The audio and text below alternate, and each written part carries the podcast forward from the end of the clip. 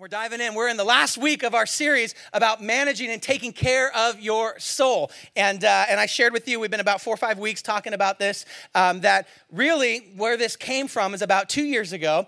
I, uh, I was gifted uh, this book, Soul Keeping, which has been for me one of the most impactful books of the last couple years besides the scriptures that I've read, because it forced me to ask some questions that I'd not asked previously.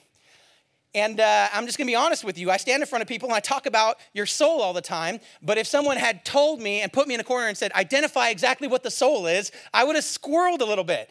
I would have said, well, it depends on if you read this or if you believe this or what you heard about this. But we all know the soul is something. We know it's something. Here's how we know it's something because none of us are looking for our life mate, we're looking for our soulmate we understand that when we eat comfort food and it makes us feel good, that that's soul food. We know it's a thing, we know it's an adjective, we know it exists, but what does it look like? I just rode on an airplane, and when you get on an airplane, the pilot says there's 296 souls on board. We know that we're more than just our bodies. There's something more to us than that, and that it's important. But here's the thing if we know that that's true, and we know that we're more than that, and we know that we were designed for that, and we know that our souls matter, and that there's something important and unique, that when God reached down into the earth, He formed man out of the mud, and then He breathed into the man, and the man became a living soul. That the soul is something and it's critical and it's important, but we don't know what to do with it and we don't know how to care for it and we don't know what it needs. And so, for the last several weeks, we've been diving into that. If you're just jumping in, you can catch up uh, on the podcast if you want to. But we have talked about um, what the soul is, um, what attacks and, and, damages the soul, how, uh, how compartmentalizing our lives actually harms our soul. The soul wants unity and harmony in our lives, it wants our body and our mind and our spirit to be moving in the same direction. And the soul holds all those things together. And when we're moving that way, our soul can be healthy. And then we talked about about how, uh, how sin and bad choices, bad decisions want to creep in and rend our, uh, our souls, want us to believe one thing but behave another thing, and how that inconsistency really harms and does pain in our soul. And we live in a state of being a fragmented, lost soul, and how what Jesus came to accomplish uh, was, was so that we could be integrated, fully integrated, our minds, our hearts, our bodies, all moving the same direction, our relational cores all moving the same direction to accomplish what God's called us to do. And then we've talked about some of the things like the maintenance things, the maintenance lights that come on in your soul. Like you know when your gas light comes on in your car, you know, some, some of you, your gas light never comes on because you're like me. A quarter tank is empty. So you just take care of it. But some of you are, you know, at a quarter tank, you look at, or at the gas light comes on and you're like, oh, I know my car. I'm fine. I got some time, right? I got some time. I got some time. I know my car, right? Some of you are that way. But a light comes on and it's to indicate for you, hey, there's some maintenance required. You got a low tire. Um, basically, I know about tires and gas when it comes to a car, so that's all I got. The other lights come on and I got to go take it in and plug it into a machine, and someone has to tell me what's wrong with it. Come on now.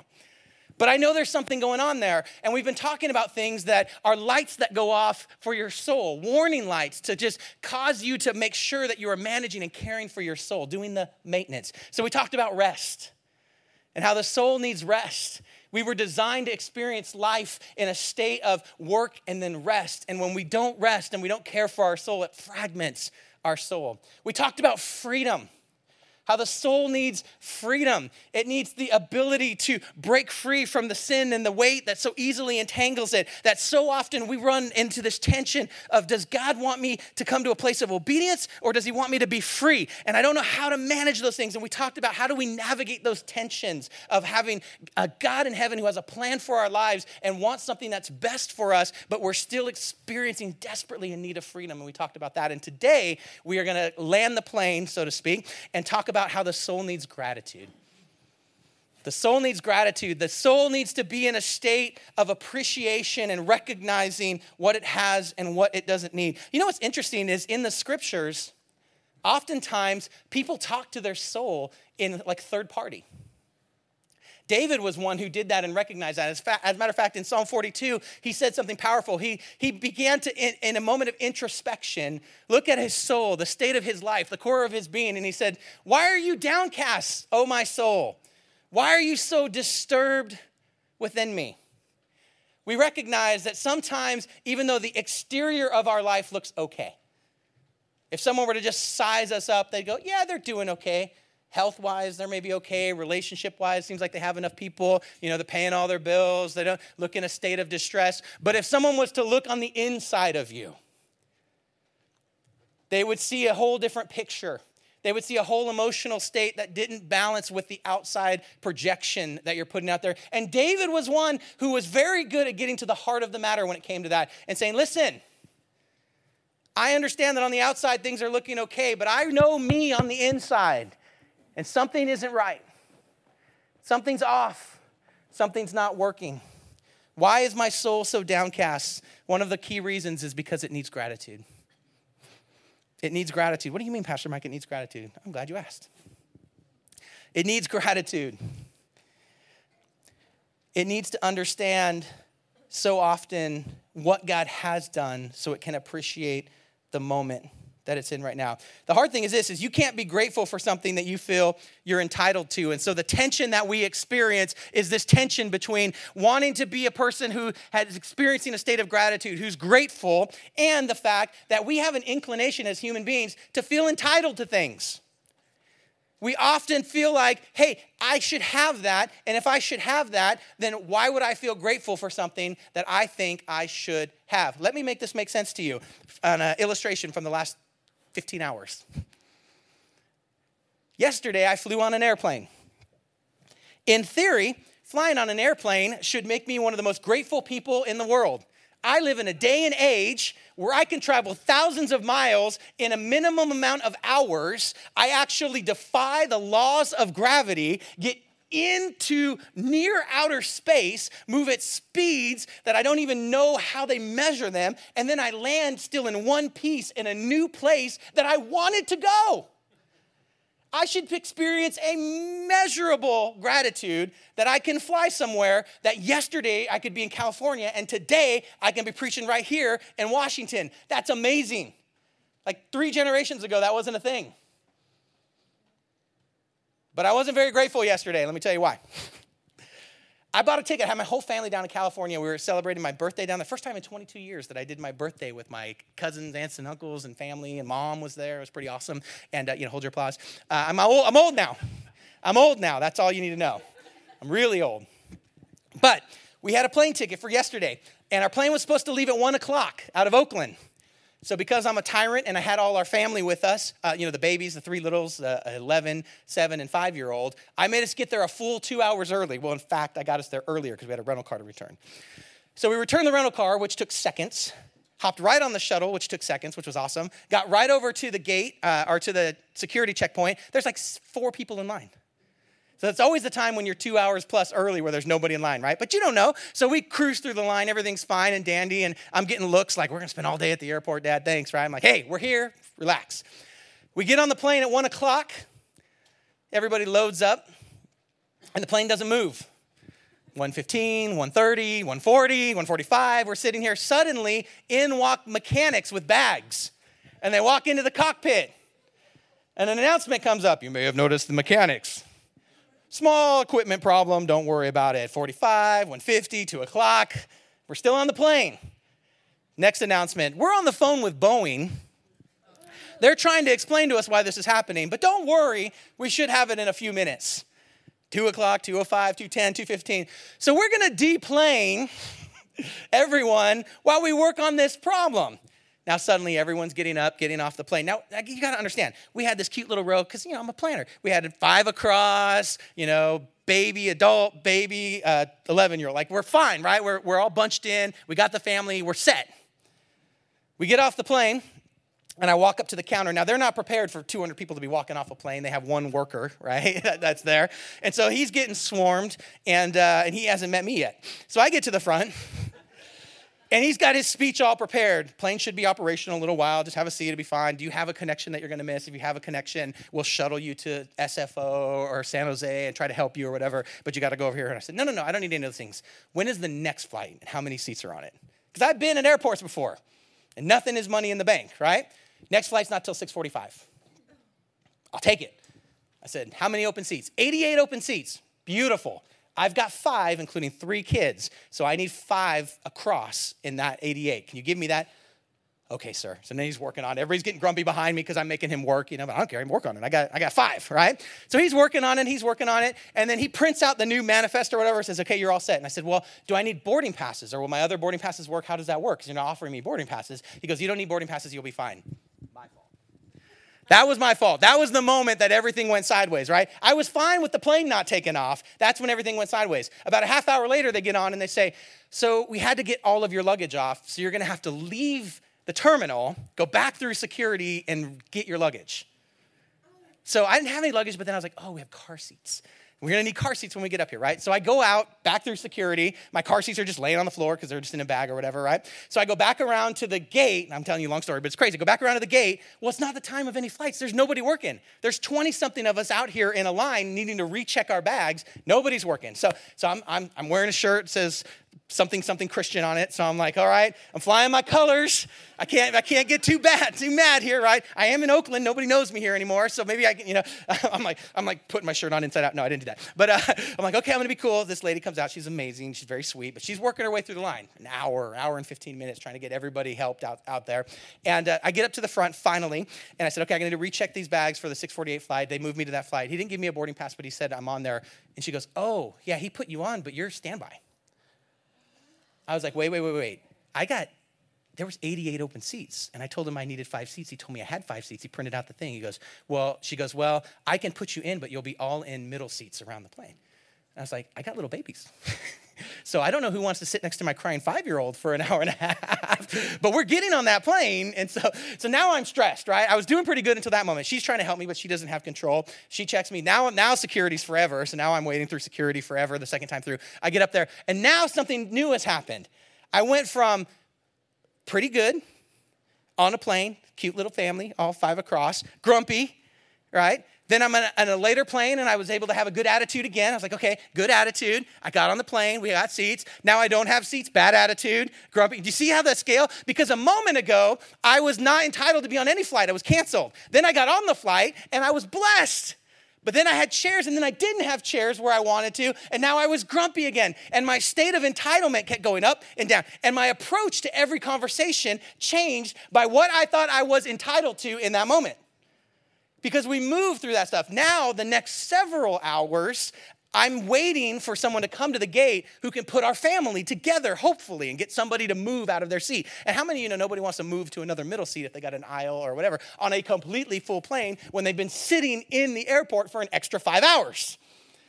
So they finally get someone to move, like five minutes before. She calls me up. She's like, got someone to move. I got three across in the back. So it's me and the two littles in the back row. So I go, little person, little person, me on the aisle, and I look to the left, and two feet from my face, about two and a half feet, the toilet.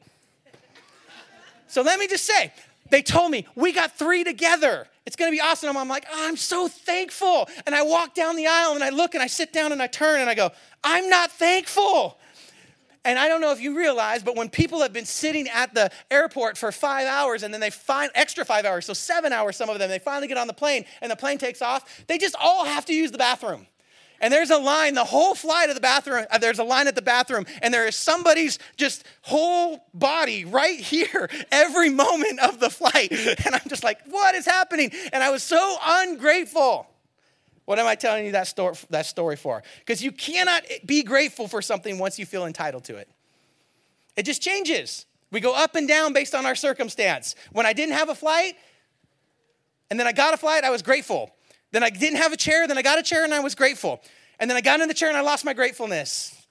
And that's kind of how our lives go up, down, up, down, up, down. You know, in soul keeping, uh, John Ortberg uh, asked each reader to challenge them this way. And I thought about challenging you guys to do this, but I didn't want to do it because I didn't want to wreck your day. But here was the challenge the challenge was this to take one whole day and start every conversation that day and every interaction you have that day with something discouraging to be ungrateful. So every every time you have an interaction with someone, start with a grumble. Hey, how are you doing? Oh, I didn't sleep very good. Hey, how, oh, I'm not feeling so good. How are you doing? Oh, the kids have been a pain. Every conversation, every interaction, lead with something that's a grumble. Some of you know people who do that without it being a social experiment. Some of you do that without it being a social experiment. Knock it off. Every initial interaction, start it with something grumbly or complaining. Do it for a full 24 hours, and then stick a thermometer in your soul. See how you're doing on the inside. How did that affect you emotionally? Did it build you up? Did it take you down? Did your lens, your filter for the day, was it super negative? Did it affect you that way? Then he said the next day, go and be intentional. And every conversation you have, every interaction you have, start with something uplifting uh, uh, that is something that you're thankful for. So the moment you see someone say, hey, how's it going? Man, I'm so excited for what's gonna happen today. I'm so excited to be breathing today. My kids are doing great. I, they all have 10 fingers and 10 toes. And yesterday I didn't know know if that was going to happen. They're all breathing. And yesterday I was like one moment away from a headlock. But, but whatever it is, start in an attitude of gratitude and then roll through that whole day and see the state of your soul at the end. Why is that social? I don't think you have to do the social experiment to understand the implications. And I don't want to send you out here grumbling for a whole day and be like, Pastor said I had to do it. So I didn't want to do that. But it's true. You can imagine the difference if all your interactions either began with something that was negative and grumbly, that was unthankful, or something that was grateful. Now, throughout the scriptures, there's, there's a lot of folks that had to deal with this idea of, man, things are tough right now, and how do I manage that? But I think kind of the, the, the king, the epicenter of all that was David. And I want to dive into a story from the life of David this morning because David was the one who wrote, "How why are you downcast, O my soul?" He knew how to take a look of introspection at his heart and at his life and evaluate the state of his self. And so, if you have your Bibles, I want you to jump to 1 Samuel chapter 30. And I'm going to take you through a few chapters. I'm going to paraphrase because we got the ministry fair coming, and I want to give you room and time uh, to do all those things. But I'm going to take you into the uh, to the life of David. And what's fascinating is David at this point is about 30 years old. Now, if you don't know much about David, you got to understand at age 17, he is the seventh of seven brothers, or eight brothers, give or take, depending on how they do the math. He's one of the younger brothers. At age 17, he is the guy that has to go out and tend the sheep while the other brothers have better jobs closer to the house. He's that kid. He's not very significant. If you're seventh in line, you're not going to inherit very much of the family estate and affairs. He's not entitled to very much. But at age 17, the prophet shows up and says, I'm here to anoint a king. And he sees all of David's brothers and says, They're not the ones. Is there another one? And they go out in the field, they bring David back, and he says, Here he is. He anoints him. At age 17, he believes and is told by the prophet, by God, that his destiny is to be the king, not a shepherd, but a king. Now, listen, I don't know if any of you know any 17 year old boys. I did youth ministry for a long, long time, and I also have the uh, experience of having been a 17 year old boy. But I will just tell you the truth. At 17, boys are the worst humans on the planet. There's some exceptions, but here's the reality their brain and their body and their development they're just in their worst little season of life. It's okay god has mercy on them and they you know they, they make it but at 17 there's just a thing where you have all of the emotions and all of the physical attributes of a, of a man and still the wisdom of a teenager. So you can get into trouble really easily and not yet consider the consequences some of you who are close to 17 are going like, oh, I'm not sure, sure, I agree. Trust me, when you're like my age, you look back and go, dang, my dumbest year was 17. but it's just true. I can tell you 15 years of youth ministry. And here's the thing at 17, he finds out, not am I going to be this, I'm going to be the king. Can you imagine the swagger that would come into a 17 year old's heart? I'm not going to be a shepherd, I'm going to be a king. So here's David, 17 years old. He finds out that's who he's going to be. That's his life. And you know the story. He's out serving sandwiches in the battlegrounds. His brothers are old enough to serve. He's not serving. And he hears this taunt from this giant of a man, Goliath. And he's taunting the people of God. And he's saying, I'm going to fight you. And they're all afraid of him. And David at 17, he's like, I'm, I, he knows he's supposed to be the king. He says, Who's that guy who's taunting the people of God? And he's got swagger and he's got good aim. So he loads up his sling and he loads up the rocks and he's boom and he nails Goliath. Goliath goes down, chops off his head. It's amazing. Takes out Goliath, and then he becomes part of the king's court. Not only is he 17, knows he's gonna be the king, kills Goliath, he's a good musician. Come on, you know some good musicians, biggest egos in the planet. yeah, I'm jealous. I wish I could play or sing anything, right? He's a stud musician. So he plays for the king's court and he's playing for the king's court. And while he's playing for the king's court, he hears a song that the ladies start singing about him because of his success in battle. And the ladies make up a song. And the song that the ladies are singing sounds like this The king who Saul has killed his thousands, but David his tens of thousands. Imagine the swelling of emotion and the potential for ego when the number one hit in all the land, top 40, is check out David. He's awesome.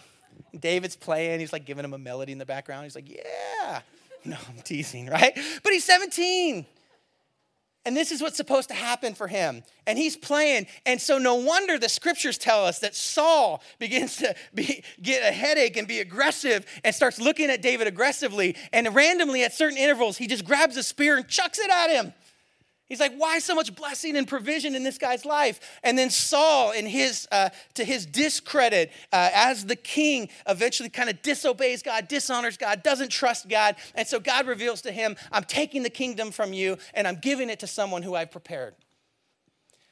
And so David finds himself in this situation where he's, he's been pulled up from one environment to a completely different environment. The potential and the dream for his life, the, there's no limit to it. The king, he's talented, he's a good warrior. The, the chicks all dig him. But Saul wants him dead. Saul looks at him and says, This threat to me.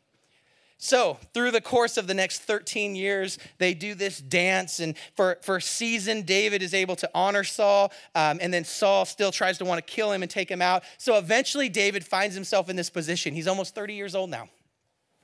It's been 13 years since the swagger of 17 year old David came onto the scene. I'll take out Goliath, I'll play the songs, the chicks all dig me. But then 13 years, and he's still not the king. Some of you just need to hear sometimes the promise of God, and even the ones He gave you in your teenage years, are still coming true. You just got to be faithful to God in the interim. You still got to walk with God. You got to trust God. And the promise that He gave you, even if it was in your teenage years, can still come true today. But here's David. He now has a, a very significant crew of warriors that he fights with, about 600. He rolls about 600 deep, for those of you that are from the hood. and Saul has now been fed up with him. As a matter of fact, the aggressive attacks from Saul are so bad that David has to leave Israel to survive. And he and 600 of his men actually go and live with the Philistines.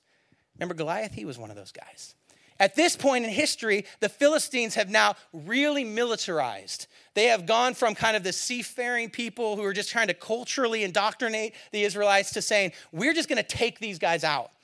And they have the sophistication to do it. They have chariots and metal weapons. They're iron workers. They're just better at warfare than the Israelites are. And so, David, who has a posse of about 600 fighting men and their families with him, goes to Achish, the king of the uh, Philistines, and says, Hey, can we hang with you? And he says, Yeah, we'll take you in. And he goes and he moves into a land called Ziklag. And at Ziklag, he stays for about a year and four months. I want you to think about a long year and four months of living with the enemy, living in an environment where you don't want to be. It's not the people that you want to be with, it's actually the people that you want to defeat, but you got to live with them because they're treating you better than the people who are supposed to love you. So, for a year and a half, he takes his fighting men and they live at Ziklag. And he works for King Achish, and he becomes, because he's honorable, one of the greatest warriors for King Achish. And they fight the Amalekites and they fight all of these other people, but he doesn't want to fight the Israelites because those are his people. It's kind of like this. Um, I lived in Eugene, Springfield area for a lot of years. I lived among duck country, Oregon duck people. I'm not an Oregon duck person. But I could cheer for the Oregon Ducks to beat other teams because what do I care about those other teams either? But sometimes they would play the Cal Bears. And then I would have to change my tune a little bit because those are my people. And I couldn't have those guys. So I wanted to use a Seattle San Francisco thing, but I didn't think you guys can handle it. so I think we can all agree nobody likes the Ducks in here, right? They're the enemy? All right, cool. But I had to align and just be okay in territory with the enemy. But suddenly, when they went to war with my team, I had to kind of be in a neutral position. And here's what's happening as we catch up in 1 Samuel chapter 30. Suddenly, King Achish has had enough of the Israelites, and he mounts up a massive army to go out and wipe out the Israelites once and for all. But David's on the wrong team. In his season of waiting for God's promises, he's found himself displaced so far from the promise that he thinks uh, God has for his life, and he's literally fighting for the wrong side. And the king comes to him and says, Hey, I want you to join us. We're going to battle against the Israelites. And David says, Well, you'll see what I do.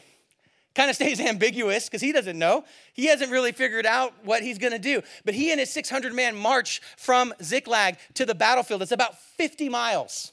And during the march, some of Achish's soldier or generals start talking, and they're like, "Why are we bringing these guys to go fight their own family and friends? Doesn't it seem unwise, King, that we're bringing David and his 600 buff dudes to go to battle with us?" And the king's like, ah, don't worry about David. We trust David. He's wiped out so many. You should have seen him wiping out the Amalekites. He's tough. The favor of his God's on him. If he fights for us, we can't lose. And they're like, uh, can you imagine if 600 buff fighting men turn on us in the middle of the battlefield and they're on our side of the line? That's not going to work. And finally, King Achish is like, okay, fine. If you won't go fight with him, I'll tell David to go back. 50 miles of marching, King Achish goes to David and he's like, bro, I know you said you'd fight for us. You've been cool. Like, we get it, but you need to go home.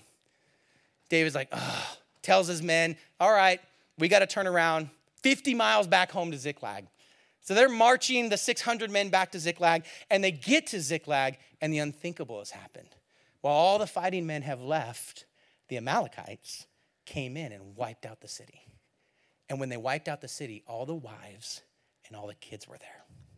So that's where we pick up in the story in uh, uh, 1 Samuel chapter 30. Verse 1, it says, Now when David and his men came to Ziklag on the third day, third day, three days to march the 50 miles, the Amalekites had made a raid against the Negeb and against Ziklag. They'd overcome Ziklag and burned it with fire and taken captive all the women who were in it, both uh, and, the, and all who were in it, both small and great.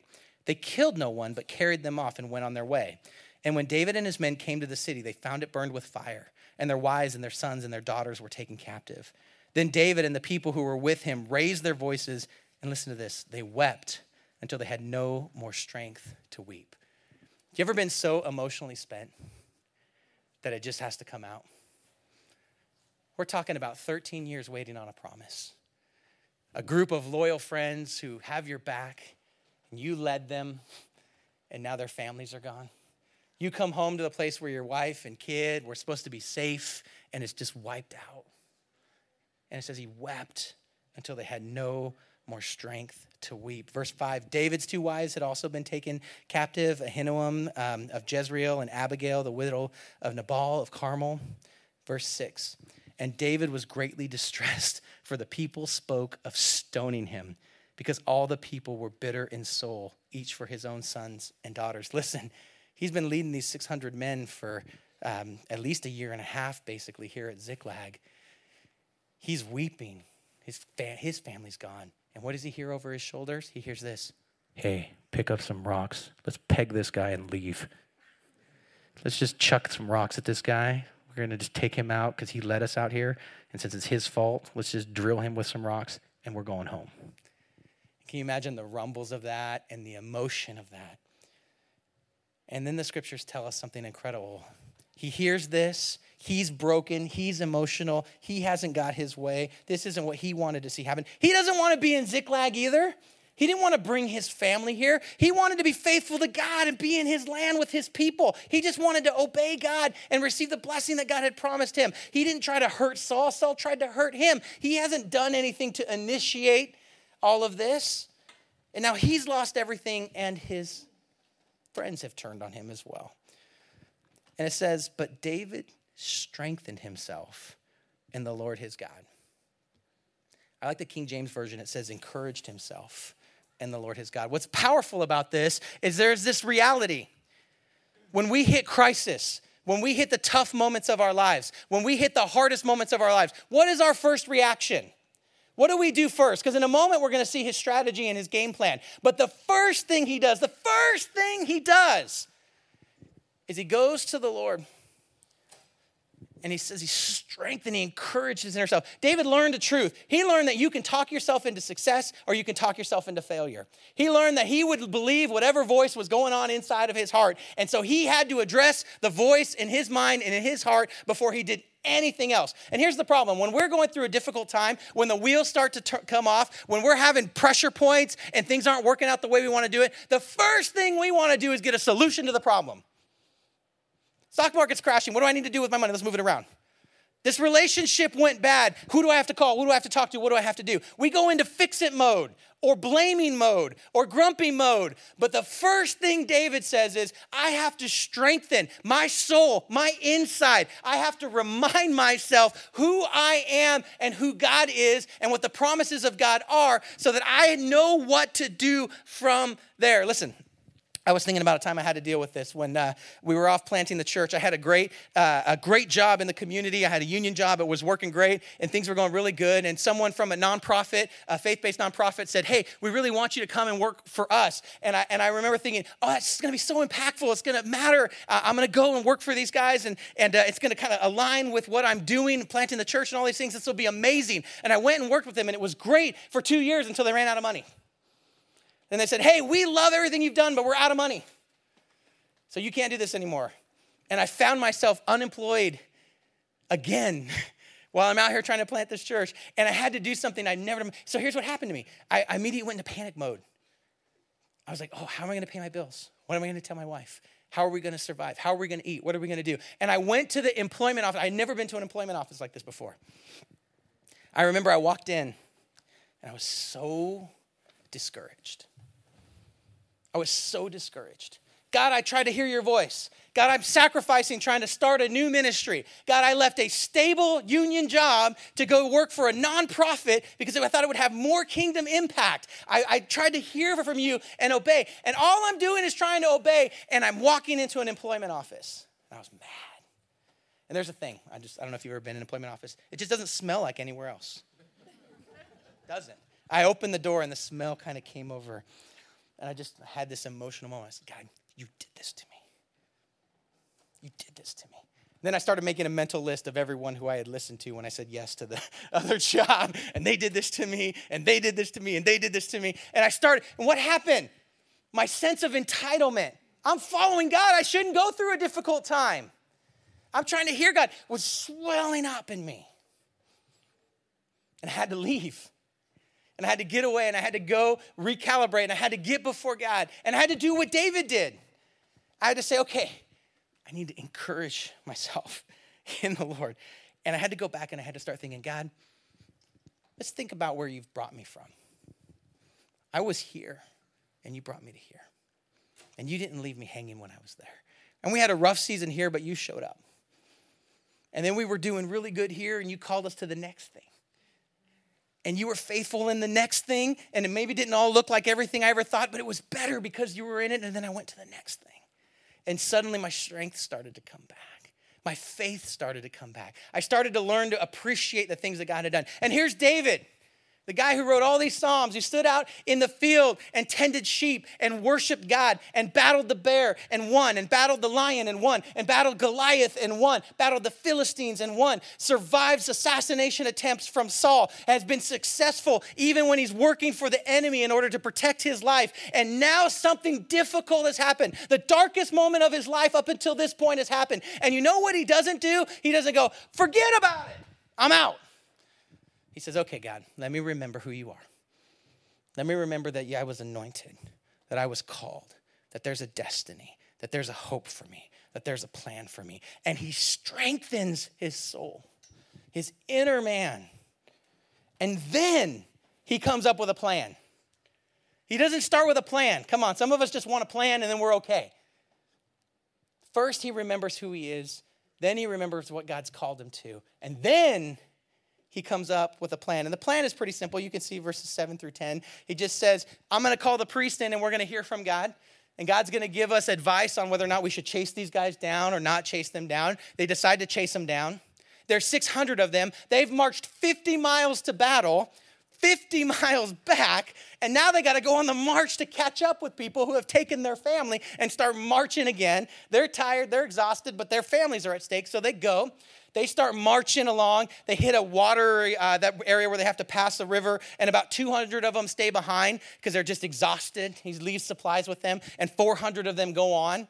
They find a guy on the side of the road uh, who's uh, exhausted and dehydrated, and uh, turns out he was with the Amalekites. And for uh, if they'll take care of him, he'll say where the Amalekites are. So they strike a deal, and they find out where the Amalekites are, and they show up. They've been marching now maybe maybe 120, 130 miles or so, and they come upon the Amalekite army, and they're way outnumbered. And they say, "We've heard from God. We're not worried about this." See, they've strengthened themselves on the inner on the inner side. They storm into the Amalekites, they go ham on them. They're just whack, whack, taking them all out. They totally defeat them. And so that you know there's a lot of Amalekites because about 400 of them escape on camels, and then everybody else gets wiped out. And they recover, their families are still there. Their kids are still there, haven't been harmed. As a matter of fact, they recover so much loot from the battle that when they get back to the other 200, they're like, ah, should we share with you guys? You didn't kind of go the rest of the way. And David's like, listen, we all heard from God. We all move this direction. We all uh, get to the spoils of war. And he kind of reunites his men behind him by being generous and sharing, uh, even though not all of them were on the same page. And then, because he's a strategist, he sends a part of the treasure up north to his, his people, the Israelites, saying, hey, kind of a statement. I'm not in the battle where you're getting wiped out right now, but in the battle where I am at, I'm just blessing you and providing for you guys, right? Three days go by, he's back at Ziklag with his family, and he gets a report from the battle. Remember, the Philistines still went out to go fight the Israelites, he just wasn't with them. The report from the battle comes to him that Saul has died, King Saul has died, Jonathan, his best friend in that time, died, and that the Israelites had been routed but the man who comes to him, he says, How do you know this? And he says, Well, I saw Saul, and he had fallen on his spear because he didn't want the Philistines to have credit for killing him. And he hadn't quite died yet. And when I saw him, he said, Finish me off so that the Philistines don't get to kill me. So I finished Saul off, and here's his crown, and here's his bracelet, and you're now the king. Now, there's a lot of stuff in there, but here's what I want you to catch. For 13 years, he was entitled to be the king. But just because he was entitled to be the king, he didn't go and wrest that away outside of the timing of God. And then, 13 years later, he's in a year and a half depressive drought. None of the things are happening the way he thinks they should happen. None of the things, he's living in Ziklag. This is the enemy's territory. This isn't the promised land. He's living with the Philistines. These aren't his people. He's got 600 of his closest guys and their families, and they're all looking at him saying, Aren't you supposed to be king? What's going on here? And in the midst of all of that, he suffers one of the most brutal emotional blows. He gets rejected uh, out of uh, fighting for the Philistines, kind of to God's mercy, comes home, and his family's wiped out, he thinks. He doesn't know they're not dead.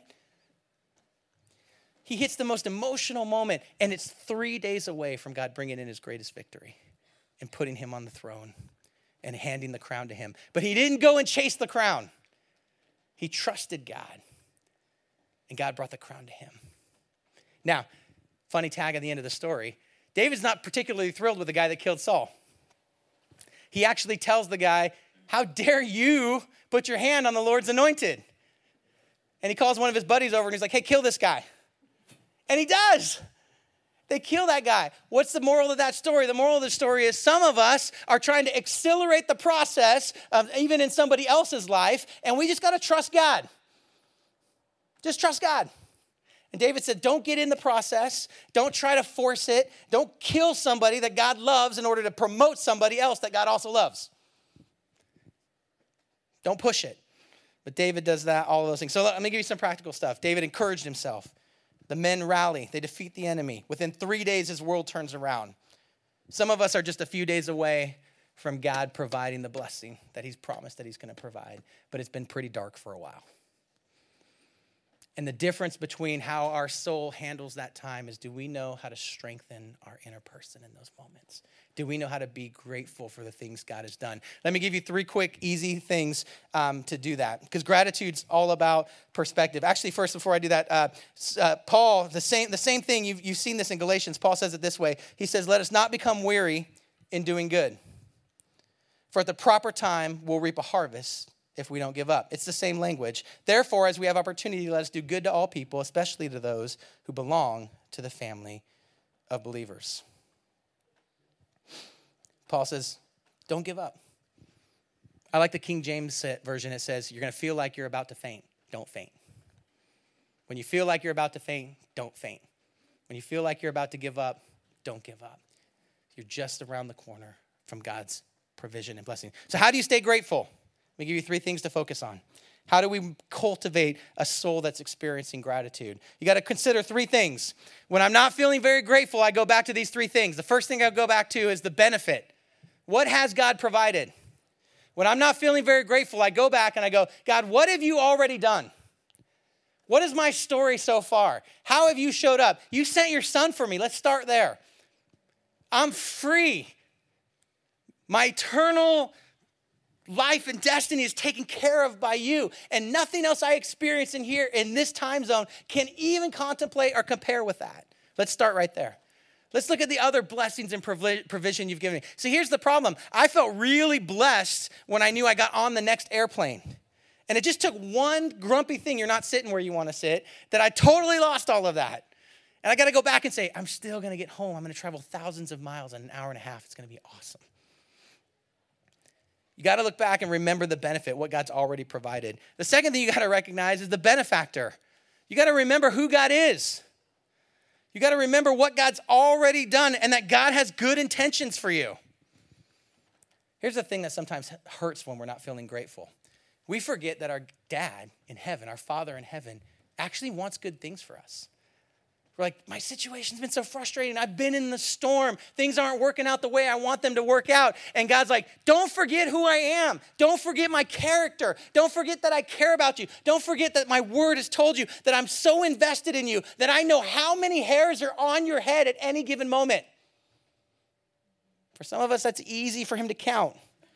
For others, it takes a little bit longer. I'm not sure if that includes the beard, Charlie. But it says at any given time, he knows how many hairs are on your head. He's like, I'm invested. His word says, if you ask me for bread, I'm not going to give you a stone. What kind of father would do that? He's saying, don't forget what I've done for you, but don't forget my character. Don't forget what I'm like. Don't forget that I'm good. Don't forget that even though you're walking through a storm and a difficulty, I've promised you that you'll never be alone. Don't forget that about me. And the last thing we got to remember is the beneficiary that God wants to do something for you personally. He's invested in you personally. It's not just generic. It's not just a generic love that he has for the world. It's personal, it's intentional, it's invested in you. He loves and cares for you. He designed you. Ephesians tells us that you're God's masterpiece, literally designed and crafted by him. He cares for you. He has a plan for you. He, he, talks about times in the and even in the womb where he begins destiny principles for people. He is invested in you and he cares for you. It's not impersonal. I think sometimes we go, "Yeah, God, you're big and you're awesome. You just don't care about me." When we're struggling with gratitude, when we're struggling with this sense of entitlement, God calls us back to these moments when we take things for granted, when we believe we just deserve what we get, we'll lose our gratefulness. Ortberg says it this way in his book. He says, You cannot be grateful for something you feel you are entitled to. You cannot be grateful to something you feel you're entitled. If you look around and you believe everything around you is because of your own resourcefulness, you will develop an attitude of entitlement. If you look around and you go, yeah, I got this done, and I made good plans over here, and I invested wisely over here, and I landed the girl over here, or I landed the guy over here, or I got the house. You know, if your whole world is like putting out on your Facebook stream all the things you've managed to do, he says you're gonna have a really hard time because you're gonna develop an attitude of entitlement. You see, the more you think you're entitled to, the less you'll be grateful for. The more you think you're entitled to, the less you'll be grateful for. And we are designed by default to pivot to entitlement. The thing that we didn't even know existed a few minutes ago, we think we should have right now. I don't even know what's on the iPhone X, but I should have all those things. I should have all those things. I don't even know if I'm going to use them, but my, my thing better be able to do all the things. Why? Because I'm entitled. Right? Did you know? I, I realized I didn't even know this was a thing. My TV goes into the thousands now. 1004 is a channel. And it better be. Because if it exists, I should have it. I think it's the same channel as it's on channel 4 and 104. But if I type 1004, better be there. Why? The more you think you're entitled to, the less you'll be grateful for. It's just true. The bigger the sense of entitlement we have, the less grateful that we are. So we got to train ourselves to be more grateful. How do we do it? Here's a simple challenge for you write some letters to people who have invested and poured into your life, explaining to them directly what an impact they've had on your life. Find a couple people, send an email, write a letter, do something personal, who have had a massive impact on your life, an important impact on your life. They may not even realize it, and just explain, articulate the best that you can. Hey, you may not even realize this, but you believed in me. You cared for me. You knew I wasn't telling the truth, but you loved me anyways. I was a hot mess at this time, and you invested in me. You didn't realize it. You sent me a, a, a gift card or a check or something, and I didn't even have groceries, and you paid for like, whatever it is, someone that came into your life intercepted, and you'll begin to cultivate a, an idea that many of the people God has sent into your life have been an incredible blessing to you. Spend a little time, write a list of those people. Pick one a day or one a week, even if you have to, and do some things. And meet with some of those people face to face and give it to them. Say, hey, I just want you to know here's something, you've been just a real blessing in my life. I want, I want to give this to you. I just want you to hear that and know that. And they'll be like, wow, that's weird. It's whatever. I was just doing my thing. And you're like, no, you don't understand. It's made an impact in my life. Cultivate that attitude. Maybe list some of the things you're really grateful for and pray and thank God for them. Here's the thing we get into our prayer moments, and it's very easy for us to just bust into our list. God, thanks for all the amazing things that you've done. Now, here's the thing Can you fix my kids? Can you fix my spouse? Can you fix my finances? Can you fix my job? Can you fix my car's not working right now? Can you fix? And we start laying into our list of things that we're needy of, and that's okay. God's big, He can handle our needs. But take a little time, write out things that you're actually grateful for. God, thanks so much for my kids. And here's things I'm grateful for in each of them. Thanks so much for my spouse. Here's things I'm grateful. Thanks so much for my life. Here's the things I'm grateful for. Thanks so much that I've been able to provide up until this point for my life. Here's the things I'm grateful for. And take some time when you get before God and just say, God, help me to be grateful and remember the awesome things that you've done. Help me to remember. Maybe it was five years ago and you had something amazing happen and you just, it comes to mind and you go, God, five years ago that you were, I, I don't want to forget how faithful you were. I had no plan to be able to do this. I didn't know where I was going to be. I didn't know where I was going to sleep. I didn't know where the thing was. And you showed up and you blessed me. Hey, you know, a few years ago, something happened and I almost could have died. And I, I never even think about saying thanks that you spared me, that you saved me, that I'm still here today. Take time and be cultivate gratefulness that way. List those things and pray. Thornton Wilder, the author, says we can only be said to be alive in those moments when our hearts are conscious of our treasures. What's he saying? He's saying our soul comes alive, our inner person comes alive when we're aware of how much blessing and provision we've really received. God, thanks. Thanks that I live in a place where I can just come and worship. Some Puerto Rican shouts at me for 45 minutes every week, challenges my heart. Thanks. We're going to transition and, and, uh, and close here in just a minute, but I, am going to leave us some time at the end to kind of check out the ministry fair, and, and uh, I'll tell you a little bit about that. But I was thinking about how when we're really grateful, it just pours out of us. When we're thankful, it just comes through us when we recognize how faithful God's been, then when we get to bless other people and share that provision and blessing, and then we get to function the way God designed the body of God to work, the church to work, we get to release our strength and resources to help and bless other people. It just pours out of us. And then we keep the cycle of gratitude alive in others, and we get the blessing. We go, God, thanks. You know, some of the greatest things I get to thank God for? God, thanks for the time where you put me in the right position that I could serve and bless that person, and it was so impactful for them. And you actually used me to be you in that environment. That was amazing. Thanks, God. And that's why when we read Galatians 6 and it says, Don't become weary in doing good, for at the proper time we'll reap a harvest if we don't give up. It's so important. And verse 10 says, Therefore, as we have opportunity, do good to all people, especially to the family of believers. Create some margin to pour out some of that gratitude and be a blessing for somebody else. So here's how we're going to close. Across the room, in the back, there's a bunch of areas where you can engage. And here's what's so cool about this body of believers. Many of you have come up and said, "Hey, I'm, I'm interested. You know, how can I get involved? How can I do things?" And uh, I don't. I, we haven't had any problem with people being interested. Where we've had problem is just our system, so that you know how to get in, so you can help. And so we want to clarify the path to do that, and uh, and that's part of what we're doing today. And so I put these little cards on all of your things. And here's all I'm going to ask you to do. If you've been volunteering for a million years in a bunch of areas, what I don't want you to do is fill this out and then go to the area where you already volunteer and just hand it to them and say, Yep, I'm still here, right? We know that. And if you're doing a bunch of areas, don't even feel pressure. And if you're visiting, feel no pressure at all. But if this is home and you're part of the body and you're thinking, How do I how do I get involved? How do I get a step out there? Let me tell you two things. One is there's a typo on the front where it says Ephesians 6 9. That should say Galatians 6 9. So don't read Ephesians 6 9 and then read this because it's hilarious, which all of you will now do, but it's pretty funny. Also, all I want you to do on the back, it says, I want you to volunteer, is just put your name, phone, and email. And then across the back, there's areas. Now, listen, over here is outreach and church property. I talk all the time now about what we're doing over at Zyger. We got 114 meals per weekend that we're doing over there. We're getting ready to do a missions trip to Mexico. Some of you have emailed me asking about that. Charlie's right here in the front. He'll be right over there. You should know something. In a couple weeks, we're going to do a video. We had people over at Zyger filling backpacks of food, overhearing children talk about how excited they were to get a backpack because they were going to be able to eat this weekend. Listen, hold it together. This is my daddy heart, not my pastor's heart. These are babies that live here that, that didn't know if they were going to eat this weekend until we showed up with a backpack full of food.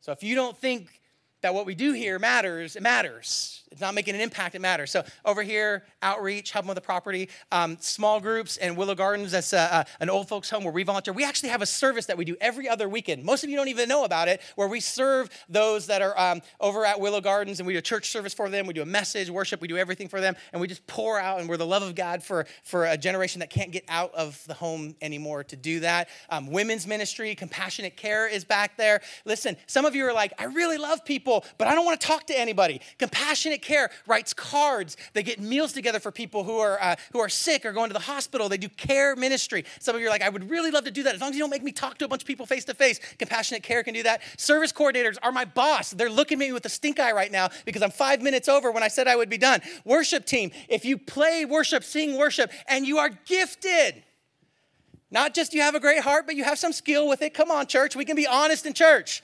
Don't put my team in the situation where they have to tell you you don't have any talent. If you have talent, I don't have any talent. I don't sing with the microphone, okay? It's not my skill set. And if it's not your skill set, just be honest about it. They're right there. They would love to work with you. Sound and media and tech. Some of you are just good with buttons and technology and you're interested in being a part of that. The youth, cafe, marriage ministries back there, kingdom kids. We need so many people to pour in. What we do in kids is just amazing. Our preschool uh, is looking for volunteers. Discover Ministry School. Some of you have been like, I'm ready to take my faith to the next level level, and I need to get uh, uh, prepared and trained for that. We have an opportunity every Tuesday night for that to happen. Hospitality, listen, some of you are just like, I don't know anybody. And I'm like, can you shake hands? Can you be nice? Do you have that skill set? We're completely revamping, rebuilding the hospitality team, and, uh, and we'll be we'll be pouring that. Those are all areas. So, so I'm going to give you 10 seconds. Write your name out on your card, and if you don't give it to anybody, I won't judge you, but at least fill the card out. And then I just want you to take a moment and just pray and say, God, is there some area where you would have me go? And if you do two or three, that's fine. You're maybe you're big and ambitious. And you're not making a commitment. You're just saying, I'm interested in being contacted. Give me some more information. And I'm going to pray. There's pens in front of you. Don't be shy. Jesus, thanks for everything you do. Thanks for being faithful to us. Thanks for teaching us to strengthen ourselves and encourage ourselves. Thanks for giving us so much reason to be encouraged. Thanks for being the benefit, blessing us and, and, and providing for us. Thanks for being the benefactor and loving us and taking care of us. And thanks that we're the beneficiary, that we get to receive. God, freely you've given, freely we've received.